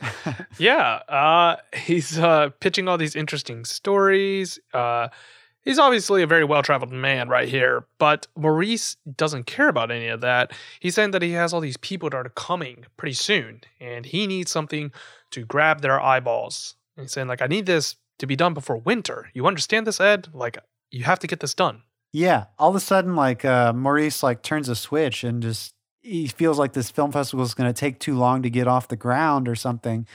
I mean, we've got 36 reels of Orson Welles films. We've got a keynote speaker now with Peter Bogdanovich. Seems to me like things are falling into place, but uh, I, I think as we'll see, Maurice does have a point because there is a lot of logistics that haven't been figured out. However, I'll still say I think Ed is doing a really great job as like a creative director for this film fest. We just need like we need more manpower here. People just like start organizing, as we'll see later, like flyers and posters and things like that. He's obviously competent at being uh the visionary for this place, but in terms of like logistics, he obviously needed to be paired with another individual. And he's like, what? Like 21, 22 years old? Like he's young? Like you wouldn't entrust somebody to run the entire like you wouldn't entrust like a 50 year old to run this thing by himself. You you would separate this into like it'd be a committee. So it's kind of wild that Ed is taking on such a burden of responsibility right here. Uh, what I wanted to talk about though, before we get off this scene though, is the staging of it because there's a lot of shots of lamps Mm. in there uh, that are in the shots. Each time it goes to Peter or it goes to Ed and Maurice, there's always a lamp in the background of the shot right there. Yeah. Again, uh, this lighting motif. Yeah, definitely playing into that. But anyway, uh, getting to the next scene, we're going to see Peter and Ed wandering through the forest. They're trying to make their way to the B and B. We talked about this last episode, probably talking about Ron and Eric's B and B right there. And Ed is just leading him through the forest. Like it's obviously there's no like path, just like it's just wandering through this place. Yeah, I think Peter Bogdanovich is like, "Are you sure we're going the right way?" Like they're literally just walking through wilderness, and Ed is like, "No, of course it's just down this road." I mean, there's no road; it's like a it's a path, as you said. Ta- there's some pretty cool stuff in this scene. I mean, we Peter Bogdanovich shares a lot of cool stories in this episode. Like there's the story in the last scene of uh, the lady from Shanghai, which we don't need to get into. You can watch the episode, and Peter talks about. Uh, or actually, I think it's Ed. Ed is just like quoting from Peter's book on Orson Welles, talking about how Orson's like, Peter, I hope you're not accusing me of inventing the ceiling, suggesting like, you know, low angle shots showing the ceiling for the first time or something in a movie. I don't know if that's true, but but yeah, low angle shots, I guess, were were something that Peter and Orson talked about in this book. But there's a really cool quote uh, that Ed actually Ed says it's his favorite quote in Peter's book. Orson says, To function happily, I like to feel a little like Columbus. In every new scene, I want to discover America, and I don't want to hear about those damn Vikings. So I guess the meaning is that he wants to feel, he wants making a movie to feel like a discovery, like something fresh, something new, even if it is by no means the first time that this has ever happened. Like it's not the first time we're photographing a scene of like a detective and a crime scene or you know whatever these like tropes but it should feel like discovering it for the first time Yeah, I mean, I think that's a good philosophy. Originality is kind of overrated, and I think execution is more important. And uh, that's I'm just speaking yeah my own personal opinions right here, but I think the way in which you implement uh, these ideas are much more important than the ideas themselves. yeah most definitely yeah you've got to you've got to have your own signature on it i mean of course a good story is also very key but in the end i think like we remember i don't know why is why is film such an auteur art form you know uh, it it just it just really is at this point i don't know if it was supposed to be or if that's how we shaped it to be Uh, it is really interesting that you bring that up because in literature, in novels, I would wager like 99.99% of the time, it's written by one individual. They have complete control over the entire thing. Uh, sure, you have editors and whatnot making sure that you're on the right path, but the ideas are pretty much within your own headspace and you're putting it out. Whereas when you're working in an audiovisual format, uh, film or television, and it doesn't matter what the medium of it is, you work with hundreds of people to ensure that it's coming up the one vision that you want. It's paradoxically both like a lot of things happening and also just one thing happening. Because it's like the director has like the singular vision, but underneath the director, there's like a whole little cogs that are working. Actors, DP, uh, set dressers, lighting, editor. It, that's just off the top of my head. There's obviously lots of little things. So like I think that's what makes the director stand out even more because he has to weave in all of those smaller cogs into one cohesive uh, tapestry at the top.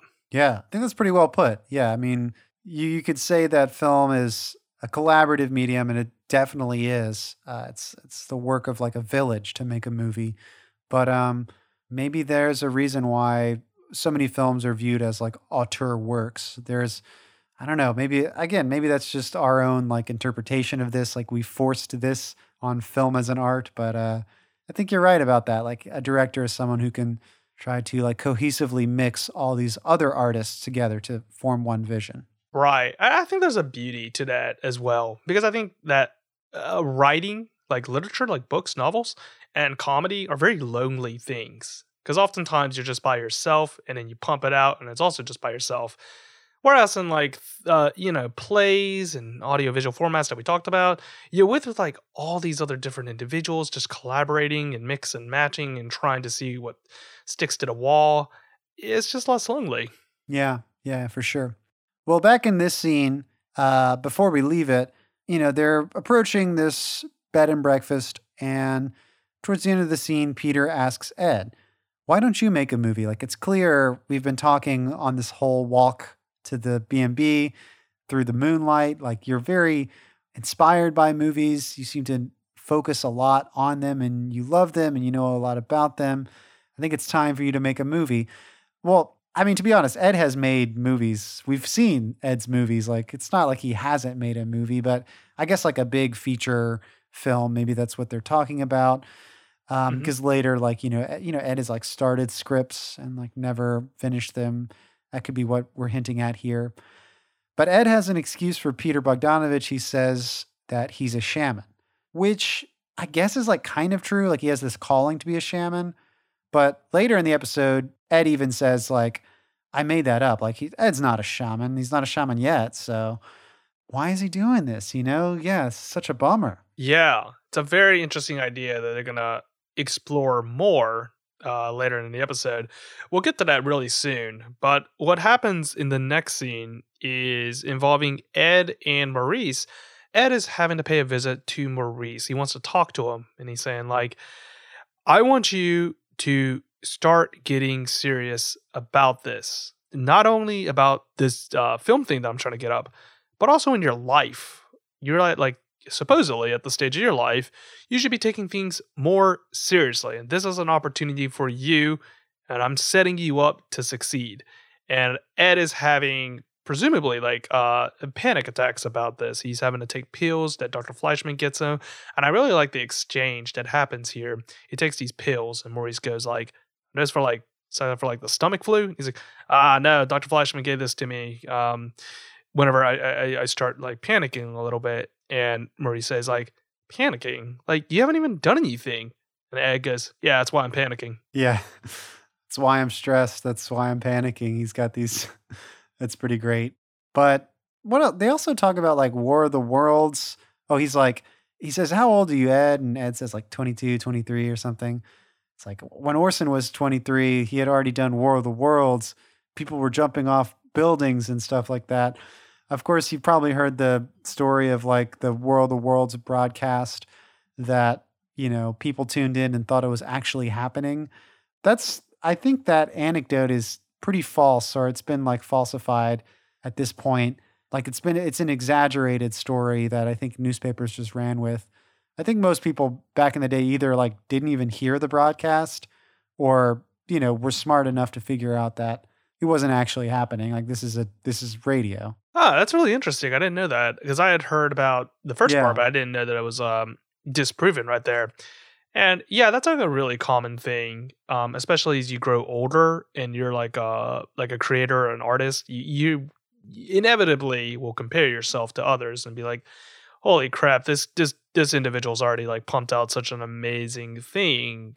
Um, and yeah, you it's it's hard not to compare yourself to there. I don't even have like a good positive antidote about that because inevitably it happens. Like I, I, know like plenty of people that are like else even younger than I am that have pumped out like amazing things that I praise, and I'm like, this is uh, honest to goodness great. I cannot believe they created this, and even um, you know, I have not created something like that. So yeah, it's something that just like sticks with you for the rest of your life. You just have to come to terms with it. yeah, very true. Well, let's not beat around the bush. Maurice fires Ed in this scene. Ed is no longer the director of the film festival, whatever his position was. He's no longer attached. And in the following scene, Maurice brings Peter Bogdanovich some plane tickets and he's like, You're going to fly out tomorrow. I don't know. I guess so. It's kind of unclear. Like, did they just call this whole thing off? Is there no film festival? Or is Maurice just like taking it into his own hands? I want to say he's taking it into his own hands is yeah. the way that I'm having because I don't think he would just upright cancel it because then yeah. you'd really be screwed. But why would you send away Peter Bogdanovich? You got him in town, keep him around. But I don't know because I, I, think what he's it, it, goes back into his original thing where he's like he wants to find like right. in his mind. I'm guessing this is what's happening. He wants to find like flashy directors, and he thinks that like these old school right award winning people from like uh, Oscars and stuff like that, like BAFTA and all that. Th- those aren't what like the common man wants to see. They want to go see whatever the equivalent of 1990s. I can't even. I don't know. I don't want to disparage any director because I feel like they're, they're Spike Lee. You know, they were talking about Spike Lee. Uh, yeah, yeah, yeah. Something that's seasons. like really, really, really fresh, like yeah. really good toward there. So they're trying to grab one of those directors. You know, I I didn't mention this earlier, but Peter Bogdanovich is also he plays a character in The Sopranos. So this is oh, not oh, really? the, this is not the last time he's going to be working with David Chase. But anyway, uh, on the next scene that's going to follow after that, we're going to see Leonard at the brick, obviously being displeased of where his research is taking him. Shelly, you know, comes up to him and tells him like, "Hey, have you heard of this one?" And Leonard's like, "Let me guess, like the car explodes or something like that." Just like, you know, something that's like terrible. And Ed comes into the scene, and Ed talks to them about his problems that he's having with the film festival and being fired and the stress that comes with it. And Leonard confuses that with another one of those urban myths. He's like, uh, you know, like his fried chicken turned out to be a rat. And Ed says, I'm not telling stories anymore, I'm talking about my life. Like, this is something that actually happened to me. I feel like I'm just using the title of shaman as an excuse for not making films. And he thinks that he's a fraud for doing so. Yeah. He talks about like how he was hanging out with Peter Bogdanovich, who was like having a great time. And like one of his idols, one of his heroes is like, you should make a movie, Ed. And he told Peter, like, no, I can't do that. I'm a shaman. It's like, why did I say that? Uh, he's he's saying this to to Leonard and Shelly. He says, I say I'm a shaman, but I don't do it. I say I'm a filmmaker and I don't do that. Like, what am I doing?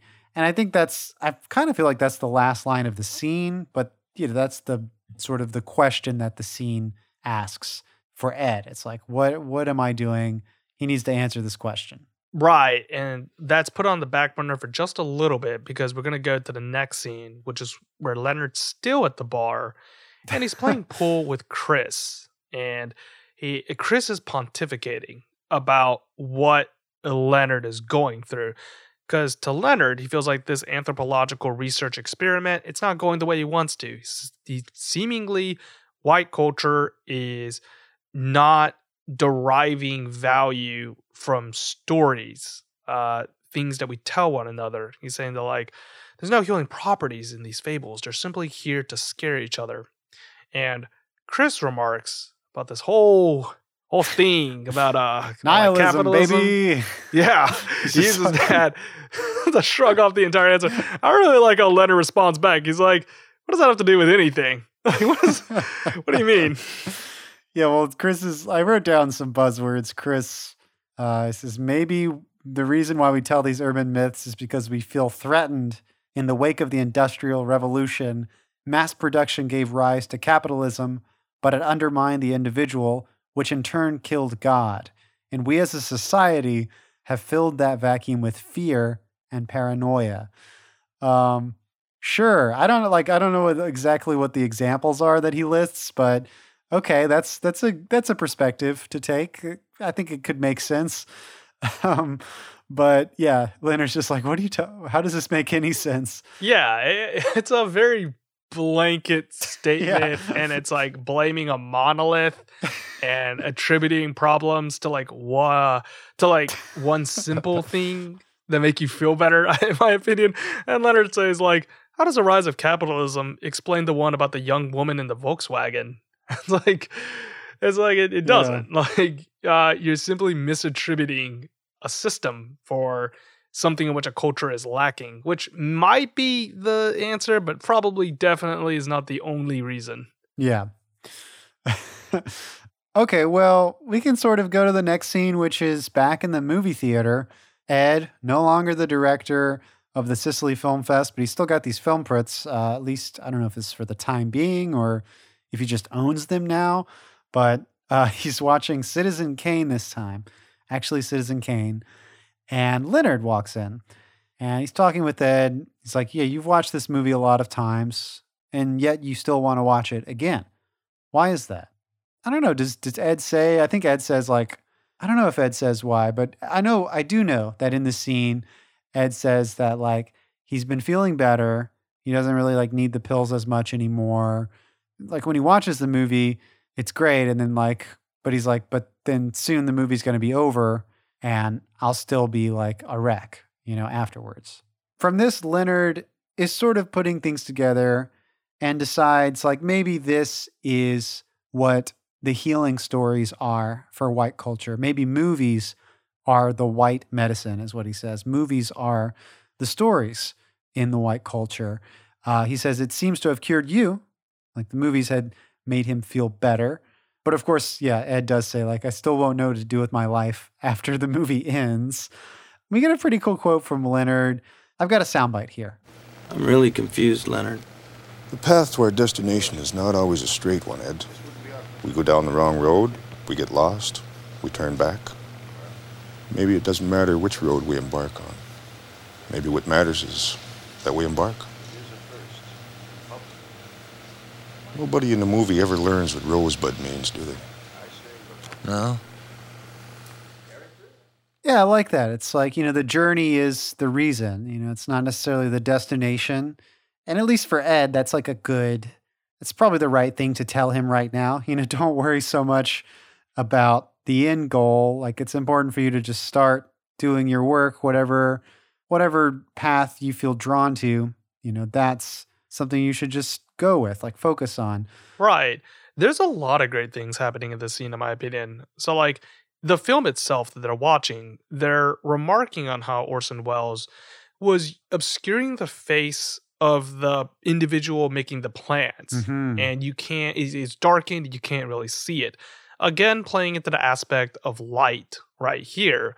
And a film correct me if I'm wrong, Lee, is essentially just something with light shining through it, right? Like it's just a celluloid film and you have light shines through it and then you're, it projects an image onto the screen. Yeah, it's flashing light. Yeah, 24 times a second. Right. And that's all it simply is. But to Ed, this is an illuminating aspect to him right there.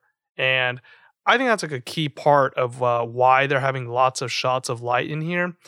And I also think it's really important whenever Leonard says, nobody in the movie learns what rosebud means, right? And what Leonard is saying here is that we interpret things by ourselves and we decide the paths that we take and all of the things that come with it. So essentially, if it looks blue to you, then anything can be blue, whether it's an apple or a rabbit. And that I I got that that quote from like something that people wouldn't think about. I got it from a manga. Mm. And at first appearance, you wouldn't think that's where like a well of knowledge would come from. but there's a lot of power in fictional worlds that can have a profound impact on our real world. And with Ed, instead of using movies as escapism, he can apply the lessons and morals found within and apply them to his life. And I think that's where Leonard is also connecting the dots to be like, Mm. You know, these people are using film, they're using an audiovisual aspect to deliver messages so that we can live our lives in a more positive manner. They don't use stories, but they use something very similar to stories. It doesn't matter what the medium is, it doesn't matter whether I got the lesson of interpreting things for myself from a play, a manga, a, a movie. It's important that you just get the lesson itself. So, really, I don't think that we should be worrying about the dangers of like media consumption or anything like that, but we should be empowered by what it can deliver upon us. And I think that's why this scene is really pleasant because there's two ideas going in here.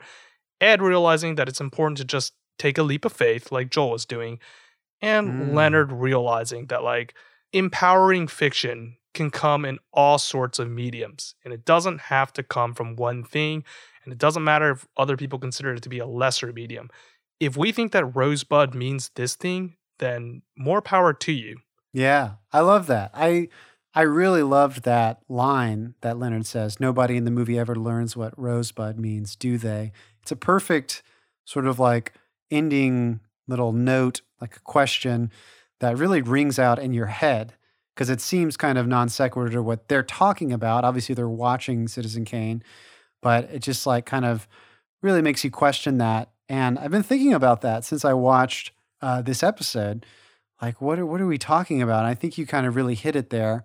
And I also just wanted to also point out that Rosebud is the ending of the movie, but it's also the beginning of Citizen Kane. In the very beginning of the movie, uh, Charles Foster Kane, on his deathbed, his last word is Rosebud, and uh, he's just this uh, magnificent, gigantic character that when he dies, like everyone in the world is like newspapers are all a buzz about it, and no one knows what rosebud means.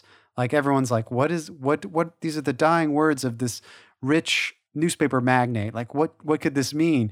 And so the plot of the movie is that this newspaper is like we like sending their journalists out like to interview people in his life and people that knew him and they're like we need to figure out what is rosebud what does it mean? And uh, similarly to ed's plight and to the idea here is like you know they never get to their destination. I mean i think us as an audience when we watch it we understand what it means but none of the characters in the movie ever figures out what rosebud means. But the journey of of trying to figure out uh, what these dying words are tells the entire story of the movie which is the journey which is Mm. like the way we embark nice that's a really nice way to wrap that into the plot line with uh, ed and leonard Yeah, I think, uh, but I also think, you know, there's that's it's such a powerful question that can mean a lot too. I mean, I think that's how it applies to Citizen Kane and Ed, but I think just the idea too is, I don't know, just the question it raises in your mind. is pretty good. Yeah, and I think it's good to like, you know, if Citizen Kane is going to be uh, the linchpin that sets him off, then let it be the linchpin. I don't think there's anything silly being influenced by a work of art. I mean, obviously, there's a problem if it like informs you of all your uh, life decisions. but if this is the thing that's going to set Ed off into the path of being a filmmaker, then let him. Though I, I don't think he feels any shame in it at all, because in the next scene that we see, which is going to be the ending scene, is Ed finally returning back to the typewriter and he's got the beginnings of his script. And I just want to point out that when he's doing all this, there's lots of lamps in the shot. Mm. I think there's like two or three separate ones just in the background, just helping uh, you know, be the light that guides them. Yeah, I was gonna say, what do, what do you think about all the light motif in this uh, in this episode? For you, it's sort of like light shining and guiding and like illuminating his path, perhaps, or Yeah, yeah, definitely. yeah, I like it. Yeah, I, did, I didn't I didn't notice that at all, but I think it's clear if you go back and look through the episode. Not only lamps, but as you were saying, shadow. They talk about in the movie Citizen Kane, like what is in light and what is in shadow, and then also like the characters walking about and walking through, you know, these continuous shots and then going into patches of darkness, things like that. Yeah, I think they. Uh, I, this is what I was saying at the beginning of the podcast episode, where I think the director was really bringing the script writer's words to life and imbuing, it, turning something two dimensional into three dimensional. Because, like, just as you were having a conversation about Orson Welles and all of his uh, groundbreaking ways to shoot a movie, they're also implementing them into this episode. Like we talked about, there's like walk and talk shots, uh, tracking shots that follow them from streets all the way into K Bear, um, rotating shots where you can see Ed when he's looking at the movie, and you know lighting, all the lighting tricks that are doing. So they- they're really having fun with this idea. Well, before we leave Ed, I want to read. I want to read this little sneak peek of a script he's got here. This is what it says on the on the page that he's typing. Fade in. Exterior Main Street. Day. A young shaman walks along the main street carrying small totems and pulling a child's sled. That's that's it. I'm pretty sure that sled is uh that's a reference to Citizen Kane, yeah, right? the yeah. Uh, no spoilers, I guess, but yeah, there's some sleds in that movie. Uh, yeah, big, big uh, Citizen Kane energy, big shaman energy here. We've seen a, a combination of the two. Uh, Ed is Ed is combining these to bring some sort of harmony into his uh, to his psyche. Yeah, I mean, I think it's very easy and probably. I don't think it's bad. A lot of people like to nitpick on this to be like, "Oh man, Aspire, uh, this individual is just writing about their life." But like, I mean, where else are you going to draw life experiences from? It's probably your own life. So, exactly. like, if you if you find that if you can spin this into a fascinating story, then like, More yeah, power, more power to, to you. you. Yeah, exactly. Like you're the only person who could do it. So if if you think you can do it and it turns out like it, that's your story, you know. All right, Charles, now is the time in our podcast to invite a guest onto the show, typically someone who has never seen Northern Exposure before. Uh, this is our way of sort of expanding the reach of the show. And today, uh, Charles, I'm coming to you from the future, the the past, I guess. I, I'm in person with our guest. Unfortunately, I, I've decided to record this without you, Charles. Please forgive me. But we've got Sam from the Subtextual podcast. And Subtextual is this podcast that I've been helping out with producing and engineering, recording for them. It's, uh, well, let's see, we've got Sam here. Maybe she can describe the podcast for us. Hey, Lee, I'm so happy to be here. Um, I'm a big fan of Lee and um, of the Northern Exposure podcast, although I'd never seen the show before.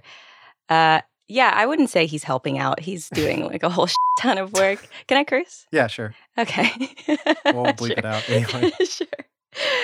Um, yeah, so Subtextual, the podcast, is a, a queer film podcast that I co host with my uh, good friend Lizzie. And we dive into the subtext, typically gay subtext, or overt gay text in film and movies. And we kind of hold up a lens to society to see like how representation in these movies reflect where we were typically in the past and then how we can do better in the future. Yeah, it's a lot of fun. They've got great chemistry. You've already heard Lizzie. If you listen to the podcast in the second season, Lizzie's episode was season two, episode two, The Big Kiss. So you can hear her.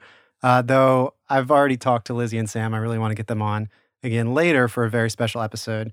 But we've got Sam on today because I also wanted to sort of usher in, they've sort of just started Subtextual. So go check them out on Apple Everywhere, Podcasts, yeah. Spodca- Spotify, Spotify. Apple, Google, wherever you get them, we're probably there. Yeah. Somehow they like once you release a podcast, it it just goes everywhere, it seems. But okay, today, Northern Exposure. What do you think of this episode? I'm just gonna pass it over to you now. Yeah. So, like I said, I didn't really know what to expect tonally from this show. And it was like a pleasant surprise. I expected it to be, I guess, more eerie in tone because I'm not super familiar, but it seems like there's some sort of underlying something happening in this town. But what I really enjoyed, I mean, none of the actors, there are a few that I recognized, a, a few, seldom few. Um, the other ones I, w- I had never seen before, but what I really appreciated was their line delivery was truly what you would hear in a small town. There's almost no rush in any of the dialogue. uh, they take a lot of space between all of their words, and um, the dynamic between the townspeople, I think, is very um, sincere. Yeah, we're in season five, sort of well established. We've got We've got the townsfolk's uh, relationships, and uh, yeah, fun vibe. I don't know. Yeah, some people have compared it to Twin Peaks, which has like more of an eerie vibe. So Uh huh. I I that's it. I feel like I feel like this is I mean, I don't know anything about this show. I don't know how long the seasons run or like what the crux like what this is all based off of, but it kind of seems like they're like maybe or I love Buffy, but I'm like, are these people on the Hellmouth? Is there like radiation? Like, are tremors about to like explode through this town with aliens? Like, it's it's almost too Twilight Zone. They're almost too pleasant. I think I've I gathered that Ed is a principal character as well as um, Joel. And Joel kind of reminds me of, of a Seinfeld character. And not just because he's from New York, which he mentions a lot, but uh, because he's kind of this curmudgeon. And I imagine he's one of those characters that grows on you, similar to Seinfeld. But he kept in this episode doing this thing that was really annoying, um, where someone mentioned about being a firefighter like once, and then he was just like, everybody's trying to get me to be a firefighter. I, I can't be a firefighter. It's like reminiscent of that SNL skit where Kristen Wiig is like, I can't sing. Don't make me sing. I can't sing. And then she just starts singing out of nowhere. it's like he so clearly wants to be a firefighter. but I think what I was focused on most in this episode, because I'm not a huge Orson Welles fan, um, I have a film podcast and I don't like Orson Welles. Um, even though there's a lot of subtext, I think, in Citizen Kane. I mean, Rosebud. I say no more. But uh, what I really loved was the um, Native American character, Leonard. Um, he does a fantastic job in this episode, basically collecting these stories from white culture, as he says, Yeah. like basically folklore. And I think it's a, I mean, I actually was like laughing out loud during those scenes because it's so funny with the way that like white American culture hyperfixates on Native American culture and like almost mystifies it even further to kind of make it seem magical. And so when you turn that on its side with like white culture, like there's one scene in particular that I loved where he goes, where this white man is talking to him about Paul Bunyan. Yeah. And he goes, How does this character's story impact your life? Are you aware of his influence on your daily activities? And the man says, I've gone for years without ever even thinking about him. I swear I had I had to stop it and write that down. But um overall, all the characters are really lovely. But I did want to ask you a question, so I'm glad Yeah. you're on the mic. Um the woman who ran that firefighter, like a volunteer firefighter force, what's her character's name? Ruth Ann. I swear she's in um, a Mary Kate and Ashley movie. She is in one. Is she really? yeah, we've looked this up because other guests have been like, "What is she in?" And it's happened a couple times to where we went through her entire filmography because it's kind of short. She hasn't done a lot of TV or movies, but she is in. Uh, is it How the West Was Fun or no? It could very well be how that the West sounds was like fun. the most fun one, but I don't know if it's the one. oh my god, you have to give me two seconds yeah. to Oh, confirm. Peg Phillips. Yeah. Also in Seventh Heaven, huge Mm. deal for me. Yep, she was in How the West Was Fun. that movie changed my goddamn life. I haven't seen it. I, I know there's like other probably more famous people in this show, but I didn't give a shit the about star. them. Yes. so overall, I I really like this episode. Um, it definitely uh, made me want to come back and watch some more. This seemed kind of like if I'm relating it to Buffy, you know, they have episodes where they call them like monsters of the week, which are Mhm. kind of like the throwaway episodes that don't contribute to the overall plot of this season. Um, this felt like that to me, but even so, like just the overall tone and relationships between these characters was really um, like sweet and endearing. So I think I definitely watched some more. Yeah, that's good to hear because we're kind of like in a weird lull in the fifth season. But I think this episode was like sort of a lift from a couple bad episodes that we just watched, or in our opinion, ones that we didn't like that much. But uh, yeah, glad to hear that you enjoyed this episode. Okay, from here, Charles, I'm excited to hear your thoughts on Sam's thoughts. All right. Now that is Lee and Sam's thoughts on the episode. And now for all the listeners, now you all know that Lee does the heavy lifting on every podcast. It's sort of like a Steve Jobs, Steve Wozniak situation here, except I'm not nearly as talented as Steve Jobs and Lee just does all the work. I like that Sam mentioned that the show is very eerie in tone, and I think she's onto something right here because eerie and whimsy are next door neighbors to one another, with just like a slight shift in perspective you can totally go between those two right there. And I know that there's a lot of similarities between the show and Twin Peaks, which is obviously much more stranger in presentation, but I like that Sam picked up on that. I also really like that she mentioned that the firefighter plotline involving Joel and how it's really similar to that sketch where Kristen Wiig desperately wants to sing. Because in Bill Hader's first SNL monologue, he actually has Kristen Wiig guest starring in it. And in that monologue, she kind of pressures Bill into singing. And Bill's like, oh, no, no, no, I don't, I don't want to sing. They don't want to hear me sing right here. And Kristen keeps pressuring him and saying, like, oh, no, it's what the crowd wants. Come on. And I, I actually think we have a clip of that where we can just show it. Tonight's your night. You're gonna wow the crowd. Really? No fear, cause I'm here. So Bill, just sing it loud. Thank you, Kristen Wiig. Thank you for talking me into this. This is a dream come true. I'm really killing it. Okay, stop, stop, stop. with love. Yikes. That was that was really really bad. I love you, but don't ever do that again. And that's really similar to what's happening here, according to Sam. Sam brings up how funny it is that all these folklores that we have in our mind and how influential we think they are, when in reality, we don't think about them at all.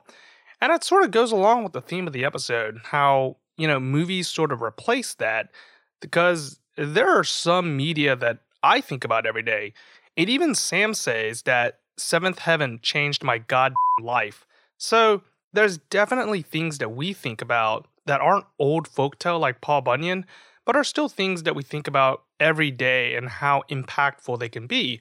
And like I mentioned previously, how these fictional worlds can have a profound effect on our real worlds. Sam felt that it was a one and done episode right here, and you know, she's not entirely wrong. Lots of Northern Exposure is kind of one and done-ish. There's character growth for sure, but it's not like there's like an overarching plot line. Well, especially not so yet for season five, from what I can see. So she's not too far off in the mark right there. And that's going to be a wrap for this week's episode. Now, ordinarily, Lee would tee me up by asking what my thoughts are on the next episode, but Lee's not here, so I'm going to do it myself. It looks like that the next episode is going to be called Heal Thyself, which, hmm, I mean, Monty Python comes to mind, you know, with that old language like thyself and stuff like that. I'm to guess that, uh, let's go with Holling. Let's say that Holling finds something that makes him younger since, you know, he's growing older. So let's say he finds some sort of like healing salve and it reminds him of what being a youth is like. Let's go with that. All right, Lee, I'm to see you next week.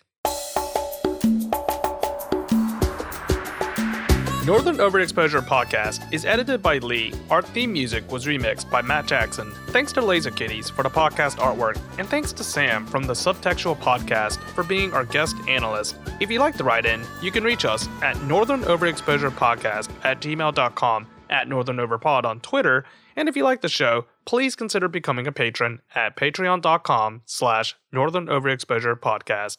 And of course, thank you for listening.